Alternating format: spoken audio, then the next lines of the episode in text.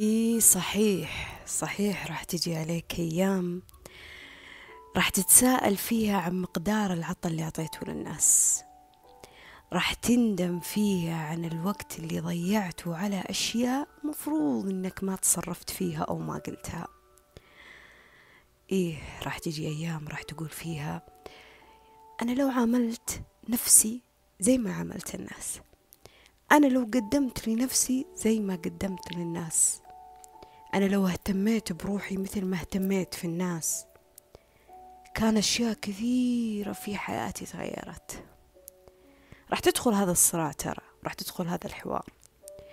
ممكن يكون سبب هذا الحوار أو هذا الصراع صدمة يعني موقف مريت فيه أو حاجة رفضت فيها أو حاجة أثارت آه، فوضى المشاعر والأفكار عندك بسبب هذا الشيء. خلاك كذا تجلس لحظة استيعاب ليه؟ ليه ليه يعني تبدأ تلوم نفسك تبدأ تتساءل مع نفسك تبدأ تحاسب نفسك تبدأ تفكر؟ يعني يمكن حتى لدرجة تتعمق بنفسك تقول أنا سويت وأعطيت وفعلت وفعلت وفعلت. هنا أنت راح تدخل في مرحلة مو ندم على عطائك. مو مو استغراب من الشيء اللي قدمته للناس. لا انت راح تدخل في مرحلة صراعك مع نفسك لأنك بتجلس تقول هو أنا لو هذا الشيء سويته لنفسي هو هذا الشيء لو أنا قدمته لنفسي هو هو هو لكن بينك وبين نفسك إيش ممكن كان صار يا فاطمة؟ أنت تفتكر إنه كان صار شيء ثاني؟ وأنا معك ممكن كان صارت أشياء كثيرة لكن آه عمر الندم واللوم ما كان شيء عيب ولا غلط. مشاعر العار والخزي مين غلط ترى. هي مشاعر زيها زي الفرح والسرور والسعادة. لكن لكن لازم تضبط توازن الأشياء فيها علشان ما تطغى عليك. يعني مو عيب إنه الشخص يكون سلبي لأنه طبيعة الإنسان إنه يكون سلبي أحيانا. لكن الغلط انه السلبية هذه هي تكون محور حياتك لدرجة أنه ما في شيء إيجابي. مو عيب إنك تطلب نعم من الله وتسعى لها. لكن الغلط إنك تجحد وتنكر كل نعمة الله أعطاك إياها. فهمتوا كيف؟ يعني ما في يكون عندك توازن. يعني ما تقول أنا أشكر الله على النعم اللي عندي عشان ربي يزيدني فيها لأني أنا أبغى نعم معينة كمان موجودة في حياتي تصير. في ناس محور حياتها حزن. لكن هذا ما يعني إنه ما في لحظات فرح ترى. هذا ما يعني إنه يمرون بأيام سعادة ترى. هذا ما يعني إنه في أشياء كثيرة في حياتهم تحققت. وأنت تفتكر لأنه الطاغي الظاهر الباطن اللي تشوفه عينك وتسمع إذنك وخلاك تحكم عليهم إنهم هم حزينين. هم دراما طول الوقت. وكأنه ما في أي فرح في حياتهم. ما كأن الفرح دق بابهم لكن لا في في فرح ترى. في فرح ودق بابهم في فرح وكان موجود في حياتهم لكن هم هم تمركزوا حول حاجة معينة. فأنا لما جلست مع نفسي آه، بعد لحظة كذا انصدمت فيها من موقف وقلت فيها ليه وليه وليه وليه وليه أنا أسوأ ما فيني أظهرته لنفسي وأجمل ما فيني طلعته للناس ليه؟ أنا كنت بحاجة لاحتضان نفسي أنا كنت بحاجة لتشجيع نفسي أنا كنت بحاجة لإعطاء نفسي كنت بحاجة أني أنا أشوف نفسي هي الأولوية في كل حاجة. لكن بعدها تخطيت الحزن هذا تخطيت هذا الصدمة وقلت لنفسي طبيعي أن الإنسان يحزن طبيعي أن الإنسان يندم يلوم طبيعي أن الإنسان يفكر ويتردد. طبيعي يا فاطمة هذا طبيعي هذه نقطة تشجعك تقويك إنك ترجعين تقومين بطريقة ثانية تفكرين بطريقة ثانية. لأنه لولا الكف ما تعلمت الطريق الصح. لولا الوجع ما كان عرفت إنه هذا الشيء راح يوجعك ولا تقرب له. صحيح أحيانا إحنا لازم نتعلم من تجارب غيرنا عشان ما نطيح في نفس أغلاطهم لكن أحيانا أحيانا في جزء مشاغب كذا في شخصياتنا ما يستوعب إلا لما يلسع. ما يستوعب إلا لما يمشي هذا الطريق ما يستوعب إلا لما يذوق هذه الحرارة. وبعدها يقول أوه لا أنا مفروض أغير وأعدل وأسوي وأفعل. فلما تمر في هذه المرحلة مر فيها أعطيها حقها احزن ابكي تضايق اجلس فكر فيها لكن ما أبغاها تكون هي مركز حياتك. ما أبغاها هي تكون النقطة اللي تقيد حياتك بسلاسل وهمية من خوف و... وقنوط وما عاد تشوف أي رحمة ولا خير في الحياة. لا أنا أبغاها محطة. بسبب هذه المحطة أنت واصل لها بكامل آه الفراغ اللي موجود فيك. وحاب إنك توقف ذا المحطة عشان تشحن نفسك بطاقة عشان ترجع تمسك خطك فيها. فأنت هنا وقفت. وعلى مهلك تنتظر البنزين هذا يشحن في في في في, في سيارتك. أنت كذا وقف في ذي المحطة. احزن ابكي فضفض فرغ في سجادتك فكر لوم سوي اللي تبغاه. لكن لا تخلي ذا الشيء يكون مركز حياتك محور حياتك. اعرف بعدها إنه هذا شيء من باب تفريغي ولا بد منه. وبعدها يا فاطمة أنا بحاجة أني أنا بعد ما أخلص الشحن هذا أبدأ أكمل طريقي. لما تبدأ تكمل طريقك هنا نظرتك راح تختلف ترى. وعيك راح يختلف. راح تدخل في صراع أحيانا ما بين العقل والقلب. أنت بينك وبين نفسك ترى الناس ما لها علاقة بهذا الصراع.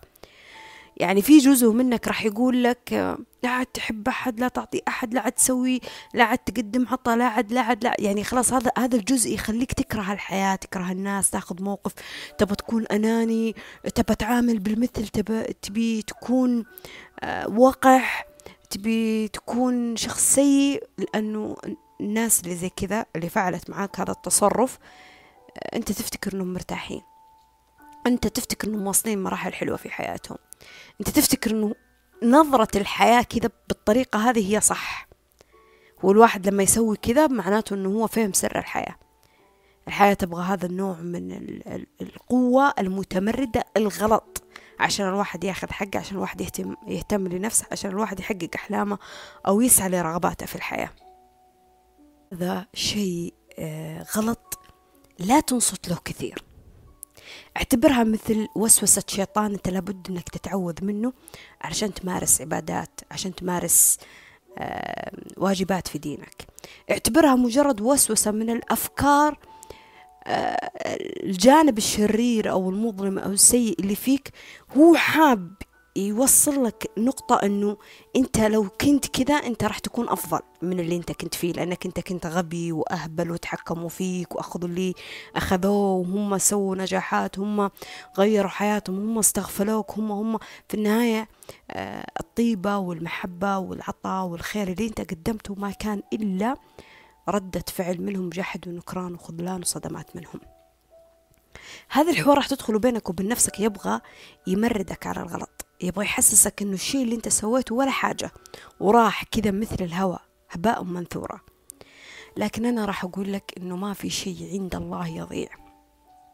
ما في شيء عند الله يضيع. هي مي هي حاجة أنت ترميها في البحر وتنساها. هي حاجة أنت ترميها في السماء في ملكوت الله. الله مطلع عليك. الله عارف بنيتك الله عارف بتصرفاتك الله عارف بتفكيرك ونيتك وسلوكك وتصرفاتك. طحنا في الغلط لا بأس. لا بأس طالما أنه باقي فينا الصحة والعافية وقادرين نعدل ونصحح. وقفنا جلسنا نلوم أنفسنا وندمنا وغضبنا وزعلنا وسوينا مشاكل وهاجمنا عادي ما في مشكلة. نعتبرها محطة محطة وإحنا حابين نعدي منها ونعتبرها نقطة تحول في حياتنا نرجع نعيد تفكيرنا فيها. نفسنا جالسة بتأيدنا على التصرف الغلط. ردة فعل غلط سلوك غلط في حق إن إحنا ننتقم وناخذ حقنا ونعامل بالمثل لا. لا أنصت لنفسي هنا. لا أعطي نفسي المجال إنها توديني في ستين داهية للمرة الثانية. ليه؟ لأنه نفسك بكذا يعني خليني أقول هذه الأفكار تحاول تحميك لكن هي مي جالسة تحميك هي راح تضرك. راح تضلك. يعني أنت بدل ما تسير بدل ما تسير في مرحلة إنك إنت انظلمت منهم راح تصير في مرحلة إنك إنت ظلمت نفسك وراح تظلم الناس اللي ما لها ذنب. وتفتكر إنه كذا الصح؟ لا مو كذا الصح. ومن يعمل مثقال ذرة خيرا يرى خلى قاعدة يعني قرآنية إلهية في دماغك. ما في خير في الدنيا قدمته لنبات لحيوان لإنسان لروحك. حتى للناس اللي غريبة عنك حتى لو الناس اللي بينك وبينهم أوطان وأميال ومسافات. أحيانا تقدم صدقة لدولة بعيدة عنك ناس ما تدري عنهم. بعيدة بعيدة عنك. وتفتكر إنه أوه أنا في ذاك اليوم قدمت صدقة. يمكن أحيانا ما تجلس تفكر في هذا الموضوع. لكن ما تدري إنه ممكن في حياتك تصير مسرات تصير لحظات حلوة سببها تصرفات معينة أنت قدمت فيها هذا الخير فأرجوك حافظ على الخير اللي موجود فيك لكن قوده قوده بطريقة صح. قوده بطريقة صح. لا تستهينوا بقوة الكلمات. لا تستهينوا بقوة الكلمات. لأن قوة الكلمات ممكن تاخذك لأبعاد ما تتخيلها من الدمار النفسي. والعكس صحيح. ممكن توصلك لأبعاد ما تتخيلها من التحفيز والتشجيع والحب. في واحد في تويتر توقع اسمه إبراهيم سأل سؤال وقال فيه أنا عندي سؤال ومحيرني تقديم الاستشارات هل يعتبر خدمة أم منتج؟ فأنا قلت له خدمة خدمة توصل لمنتج لأن الاثنين مكملين من بعض. وأنا أبغى أبحر بهذه النقطة شوية بس يمكن تقول لي كيف يا فاطمة تقديم الاستشارات خدمة؟ ما هي منتج. لأنه لما شخص يكون تايه متشتت ضايع شخص لما يكون مركز حياته دائرة حياته هي السلبية والحزن وعدم الاستمتاع بالنعم شخص كاره لنفسه وللحياة بما فيها. هذا الشخص كان بحاجة أنه يطلع من المستنقع اللي كان موجود فيه من الوحل اللي كان موجود فيه من الأشياء الظلمية اللي هو موجود فيها. وأحد قدم له استشارة أو أحد قدم له نصيحة أو أحد قال له خير يفيد حياته. فهنا هذا الشخص وصل هذا الشخص لمنتج. انت تقول لي إيش هو المنتج يا فاطمة؟ مشاعر الإنسان روح الإنسان جسد الإنسان. الإنسان منتج يا فاطمة؟ لا. الإنتاج اللي راح يطلع من هذا الشخص أعمق من كذا. تخيل تخيل إنه الكلمات حقت هذاك الشخص الدعم المعنوي أو المادي أو وين يكن اللي قدمه في الاستشارة أو في النصح سواء كان شخص قريب أو أو بعيد عنه.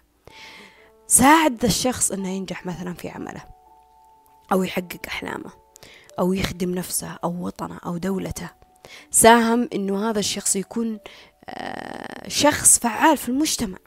ساهم إنه هذا الشخص ممكن أخترع ممكن رسم ممكن كتب ممكن فاد المجتمع ممكن قدم آه، يعني شيء ما يتخيله العقل. يكفيك أبسطها وأعمقها وأجملها إنه صار شخص مبتسم. يمكن شخص صار شخص يحسن الظن يمكن شخص صار يستمتع في حياته. ممكن شخص صارت طاقته حلوة لدرجة أن الناس اللي حوله تأثرت فيه. مثل ما في ناس تأثرت في حزنة ناس تأثرت في فرحة. صار منتج منتج. منتج هو كان خدمة وتحول لمنتج. أفاد فيها نفسه المجتمع ولا ما أفاد فيها نفسه المجتمع؟ ياما ناس من قوة الكلمة تغيرت حياتها. ياما ناس من كلمة قراها أو من كلمة سمعها هزت شيء في حياته عمره ما كان في حياته يتوقع أنه هذا الشيء راح ينهز من كلمة يقراها أو يسمعها. ياما ناس ياما ناس كانت نقطة عندهم التغيير والتحول بكلمات سمعوها أو بكلمات قروها. فلعمرك تستهين في الكلمات. الكلمة ممكن تبني وممكن تهدم ترى على فكرة. أحيانا مو بس السلوك اللي يأثر حتى الكلمات تأثر. أعمق من هذا الكلام تخيل أنه لما تطلع في هذه المرحلة وتبدأ توصل فيها نقطة تحول وتتمرد على الأفكار اللي تبغى تشجعك على الانتقام أنك توقف لوم. توقف تعامل نفسك معاملة سيئة. توقف إنك تضرب نفسك تأذي نفسك تأذي جسدك. توقف إنك آه، تستحقر نفسك إنك ما تشوف إلا أسوأ شيء فيك. يا أخي حتى إذا طالعت في المراية تستقرف من نفسك. توقف إنك تجلس تحس بمشاعر الحزن بزيادة. يعني بمعنى إنك تقول أنا ما أستحق الفرح أنا ما أستحق إني أجيب حاجة في حياتي أنا ما أستحق إن حاجة أنا أستاهل لأني أنا ما عندي حظ وما عندي نصيب أنا فاشل أنا أنا مقسوم لي الشقف ذا الحياة. وقف وقف.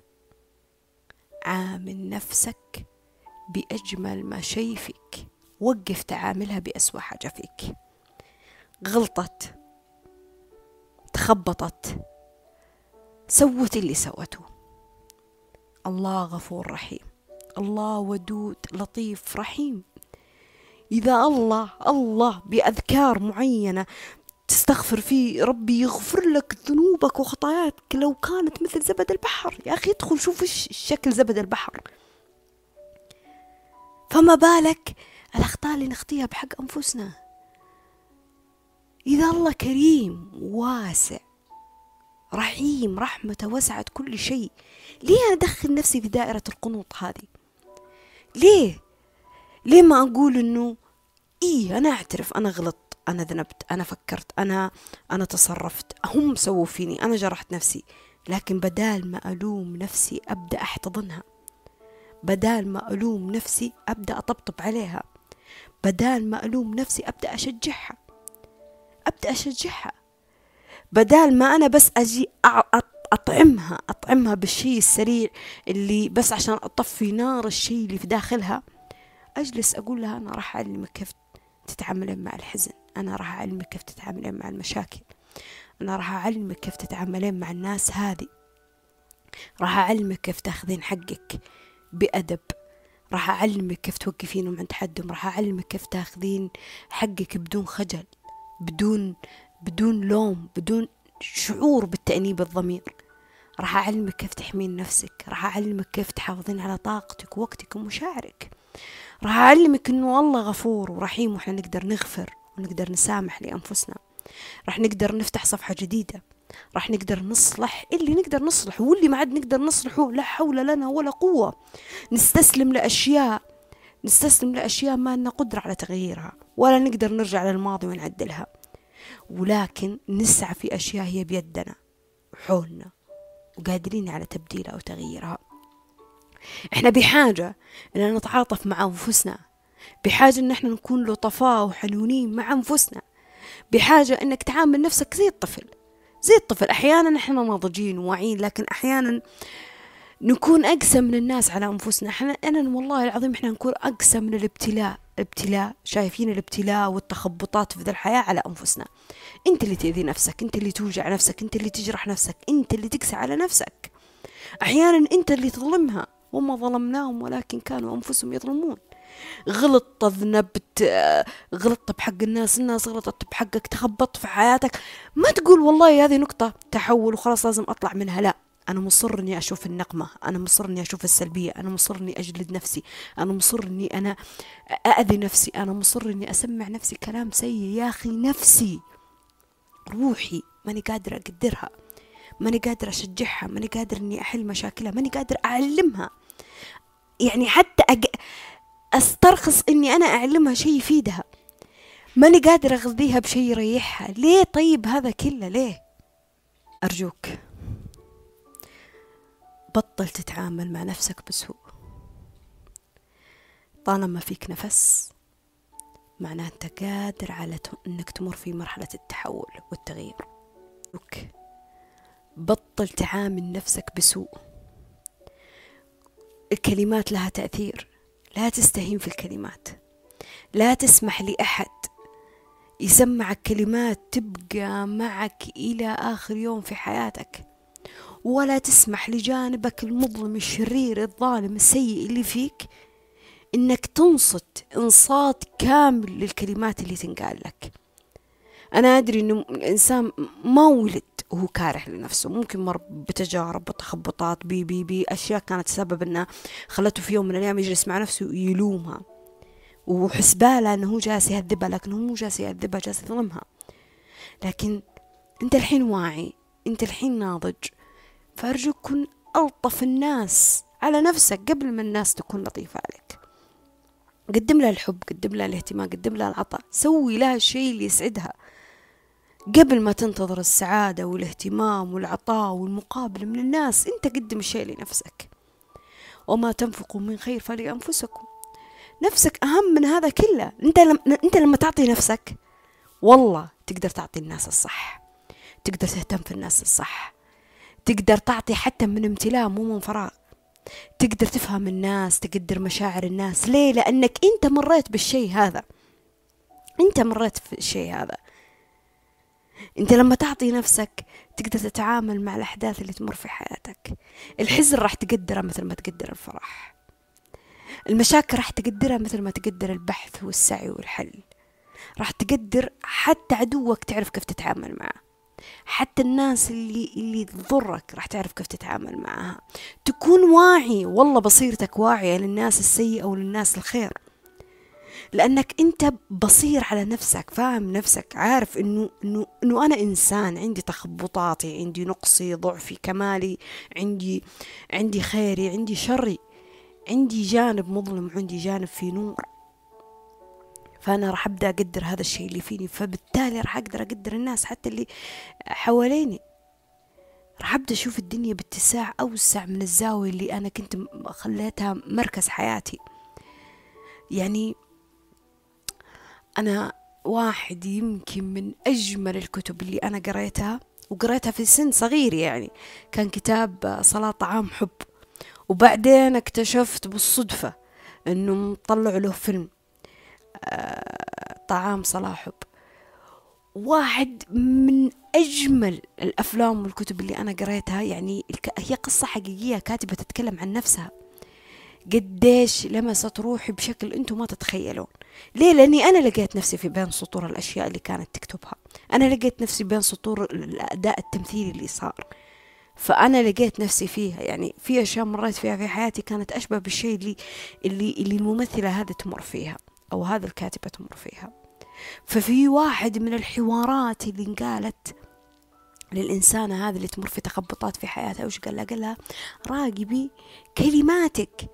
أنت لازم كل يوم تختارين أفكارك مثل ما تختارين لبس نظيف تلبسينه.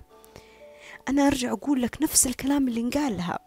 إحنا مثل ما نبغى نختار لبس نظيف أو عطر عشان إحنا طالعين مكان أو لما نجي نبغى نختار من مطعم مطعم يكون كويس لأنه إحنا مشتهين ونبغى نستمتع في ذا الشيء. أو أبغى أختار فيلم كويس أو أبغى أسمع موسيقى حلوة. أفكاري لازم أختار منها الأشياء اللي كويسة لأنه أنت باليوم تجيك أكثر من خمسمية ألف فكرة. فأنت خذ الأفكار اللي, اللي تغذيك اللي تخليك تسعد اللي تخليك تنبسط. واترك الأفكار اللي في دماغك اللي توديك كذا بين يمين وشمال وتخبطات. راقب أفكارك. راقبها لأنه أفكارك أحيانا تكون هي سبب في البعثرة اللي أنت تمر فيها. راقب مشاعرك. افهم. أنا ليه أغار؟ ليه أقارن نفسي؟ أنا ليه أحس بالجوع العاطفي؟ أنا ليه أحس بالندم؟ ليه أحس بالعار؟ ليه أحس بالخجل؟ أنا ليه أوجع نفسي؟ أنا ليه أذيت نفسي جسديا نفسيا؟ أنا ليه أتكلم مع نفسي كذا؟ خليك واعي بنفسك. واعي بكلماتك واعي بالأفكار لكن الأفكار لا تعطيها قيمة أكبر عشان ما تتسع في حياتك. الأفكار السيئة أنا أقصد. لكن أعطي الأفكار الكويسة قيمة أعلى. افهم انه ربي لما قال ولئن شكرتم لأزيدنكم معناه انه ربي يبغاك تركز كثير في النعم. عشان الزيادة وعشان البركة وعلشان في جانب في حياتنا راح يخلينا نشوف السلبيات. راح يخلينا نشوف النقم راح يخلينا نشوف الانتظار. انتظار النعم والتعلق فيها وكأنه ما في أي حاجة حلوة صارت في حياتنا. يا أخي خلك ممنون على أبسط الأشياء. أبسط الأشياء وأقل الأشياء. اليوم اليوم أنا صحيت من النوم إيش قلت قلت أنا ممتنة. الحمد لله على نومة عميقة نمت الحمد لله على على قهوة ساخنة. يعني استمتعت والله العظيم وأنا أشربها. قلت الحمد لله الحمد لله اليوم إني أنا لقيت لنفسي كتاب مرة جميل أنا مستمتعة وأنا أقرأ. الحمد لله الحمد لله الحمد لله الحمد لله وقلت هذا الشيء يعني معناه إنه ما عندي مشاكل معناه أنا ما عندي أشياء أفكر فيها معناه إنه أنا ما عندي تخبطات معناه أنا ما عندي ضعف ما عندي جانب سيء ما عندي مواقف سيئة لا. لكن أنا ما أحاول أركز فيها كثير. أنا أحاول إني أغذي الجانب الحلو اللي فيني أكثر من الجانب السيء اللي فيني. أنا أحاول إني أعود لساني يقول الحمد لله الحمد لله في الأيام الجيدة والأيام السيئة في الأيام الحلوة والأيام المرة. حتعرف أنه مو بس الحمد لله أنا أقولها في لحظة فرح. الحمد لله حتى أقولها في لحظة حزن. أعرف أنه أنا مو بس أقول يا رب يا وهاب يا واسع يا معطي يا غني. في لحظات التخبطات والفقر والحزن والظلم والجرح والابتلاءات ولحظات الفرح والمسرات. ما أقول يا رب يا ودود يا لطيف يا خبير يا عليم. أنساه أنساه. ليه أنساه؟ عود نفسك على هذا الشيء. عود نفسك إن الله يكون جزء من تفاصيل اليوم اللي أنت تمر فيها. اطلبوا إنه يعلمك تكون بصير بنفسك تراقب أفكارك تراقب مشاعرك. وعادي عادي. كل كل كل ساعة أنت ما ما عرفت تجيد هذا الشيء فيها راح تتعلم في يوم من الأيام. راح تتعلم حبة حبة حبة حبة لكن لا تضغط على نفسك في هذا الشيء. أهم حاجة أهم حاجة انتبه للغة الحوار اللي تخوضها بينك وبين نفسك.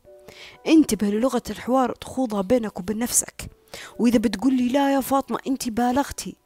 قوة الكلمات ولا تأثير الكلمات ما راح ما راح توصل لهذا الحد لدرجة إنه البني آدم تتوقف حياته. راح أقول لك أنا لي فترة على مواقع التواصل. والله أو هذا من فضل من الله طبعا فضل من الله إنه يجوني ناس على الخاص تويتر إنستغرام ويجوني ناس على اليوتيوب والساوند كلاود. أقسم بيت الله يا أسمع لطف كلمات أتمنى ساعات إني أنا أ capture. يعني أصور المحادثات هذه وكذا أخلي الناس تشوف قديش أنا مبسوطة بالكلمات هذه اللي تجيني.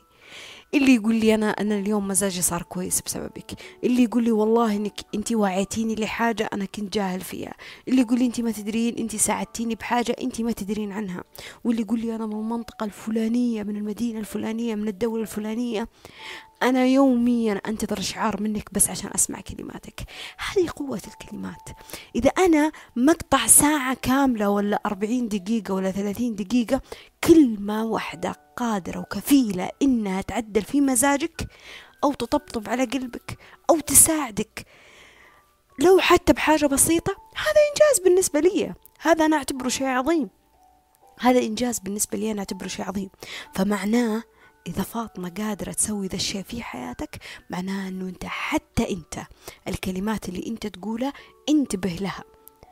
وقول لنفسك كلمات أنت حاب تسمعها أو حاب أحد يقولها لك. المهم اعرف أنه في تأثير قوي من الكلمات اللي أنت تطلعها سواء كان على نفسك أو الناس اللي حولك.